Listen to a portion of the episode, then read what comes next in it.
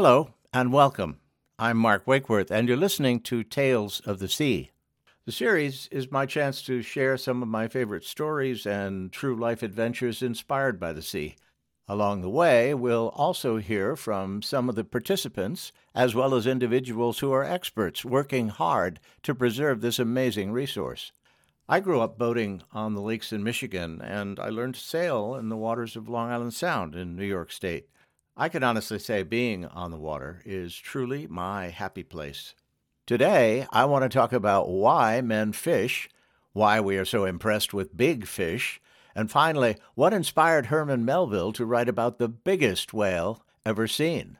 Many have suggested there's something primal in the act of fishing, man versus nature, and all that.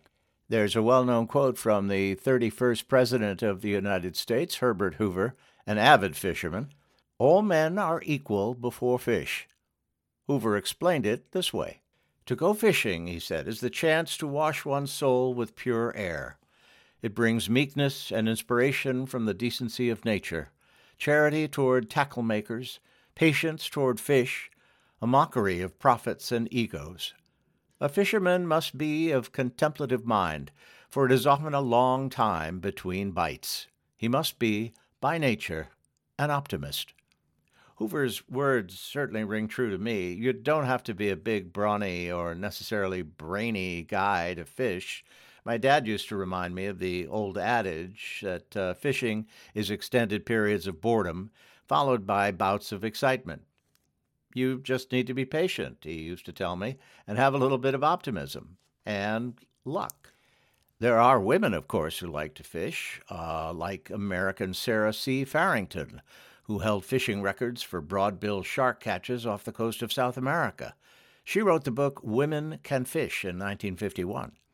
There is also Betty Bauman, who won the Woman of the Year in Sports Fishing and is nominated for the 2023 Woman Who Makes Waves Award for her work in Florida helping to save sharks and rays who are accidentally hooked to help get them safely back into the water.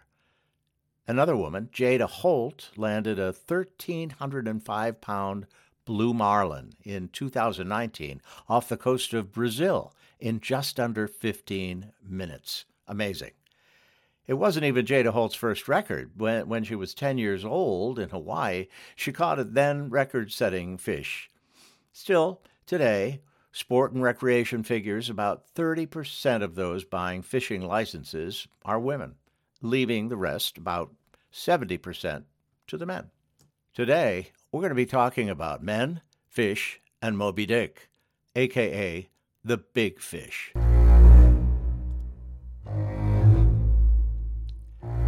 Make no mistake, there are some hefty records out there. On June 18, 2011, a 143 pound monster catfish was hauled in at Buggs Island Lake in Virginia. In South Australia in 1959, a guy landed a 2,664 pound great white shark. That's about the weight of a small car. In 1986, in New York, the largest fish ever to be caught with rod and reel weighed in at 3,427 pounds. This was also a great white shark. That's about the weight of an SUV. A bluefin tuna off the coast of Nova Scotia was caught with rod and reel. It weighed in at 1,496 pounds and was over 10 feet long. Fishermen in Brazil brought in a 1,402 pound blue marlin. But an even bigger haul was made in Oahu in 1970, a blue marlin that weighed in at over 1,800 pounds. Fish historians think that the largest fish ever to live on Earth swam in the seas during the Pliocene era, meaning about three to five million years ago. It was a megalodon, a predatory shark over 60 feet long and had a mouth gap over six feet wide. Megalodon, by the way, means big tooth. The longest megalodon tooth ever found is over seven inches long and about seven inches wide. That's a tooth as big as a grown man's hand. Each tooth comes to a really pointed peak, and its razor sharp peak can tear its prey in half. There have been tales of megalodon sharks over 100 feet long, but it's all hard to prove because giant sharks have cartilaginous bodies, meaning that they don't fossilize. Instead, they sort of disintegrate. After the shark dies and the body dissolves, their teeth, however, fall to the bottom of the ocean. Like most teeth, sharks' teeth are made of dentin, a very hard calcified tissue, harder than bone. The shark's teeth at the bottom of the ocean are eventually covered in sediment, and they fossilize. Megalodon teeth have been found on every continent on Earth, with the exception of the Arctic and Antarctic. Of course, not all fish are cartilaginous. The biggest bony fish ever discovered is nicknamed Leeds. That's short for Leedsichthys problematicus, a ray finned plankton eating fish that lived during the Jurassic times, about 165 million years ago. Skeletal findings suggest it was about 55 feet long and might have weighed up to 10,000 pounds. Well, that's the weight of a large African elephant. What about the big fish that have become legendary? And part of our literary mindset. What about Moby Dick? Was Herman Melville's sperm whale based on a real sea creature?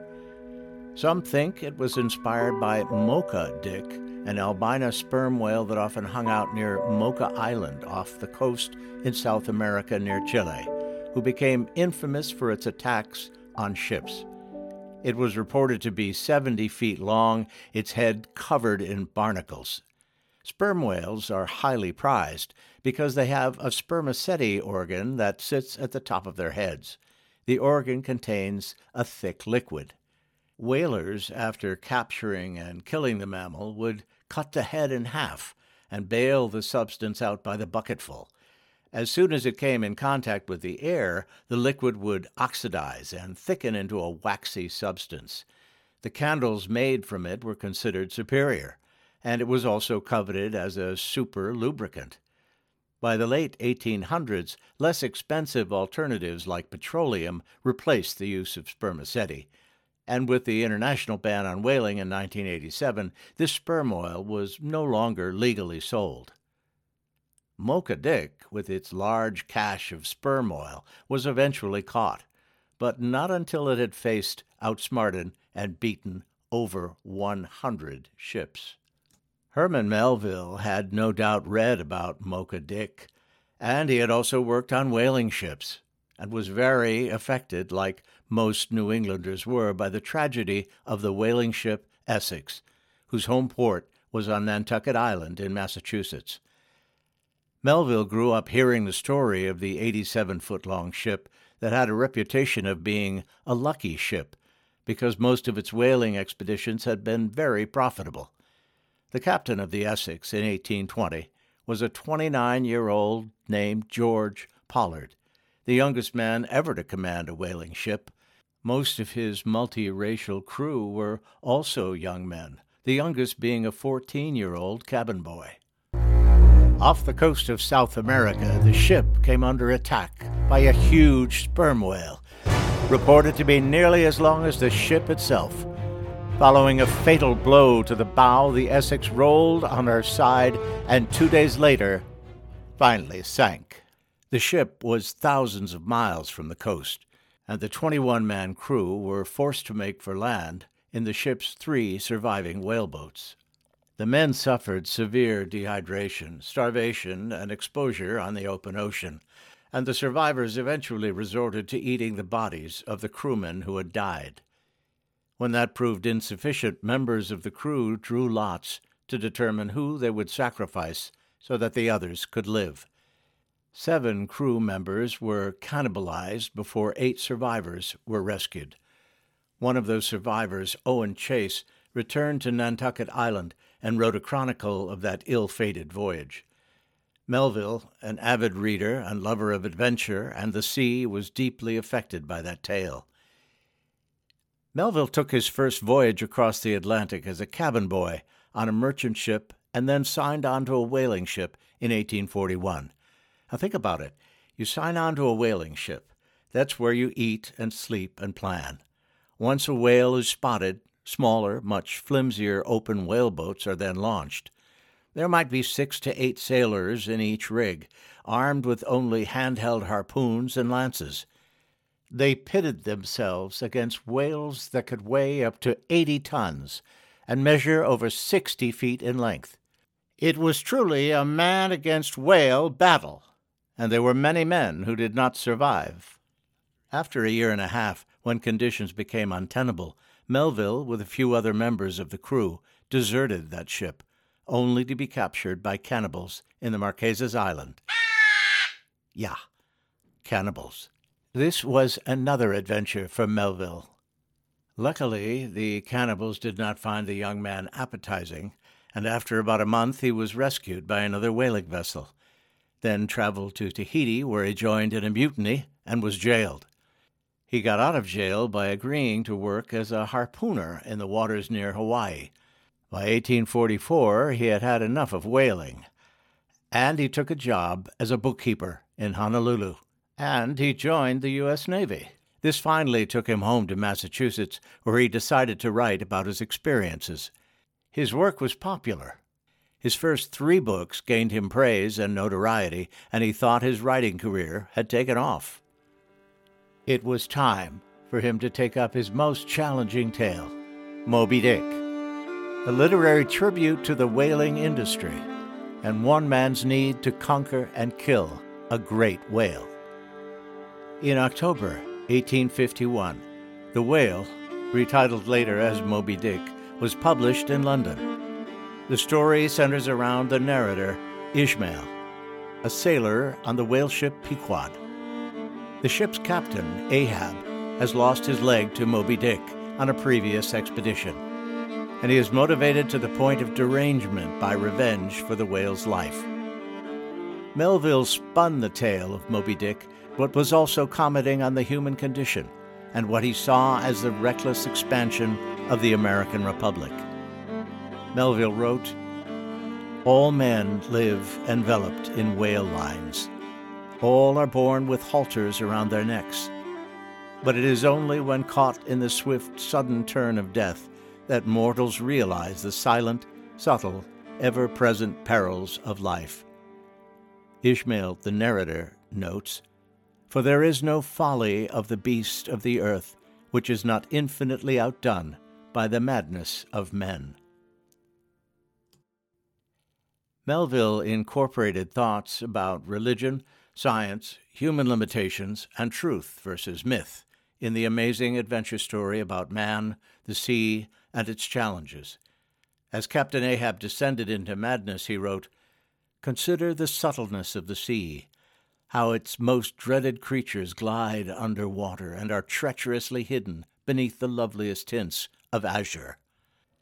Consider also the universal cannibalism of the sea, how the creatures prey upon each other, carrying on eternal war since the world began.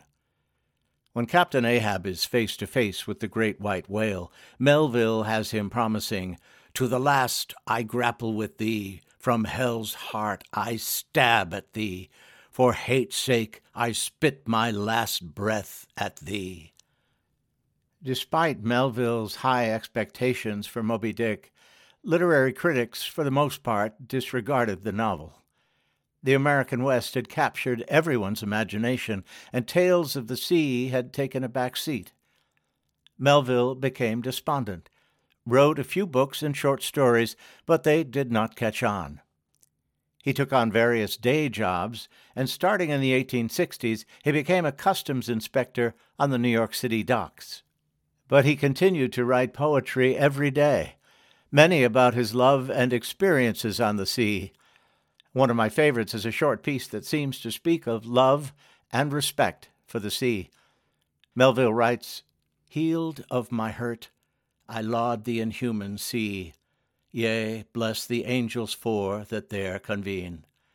For healed I am even by the pitiless depth distilled in wholesome dew, named rosmarine. Today, of course, Moby Dick is considered a masterpiece, and deservedly so.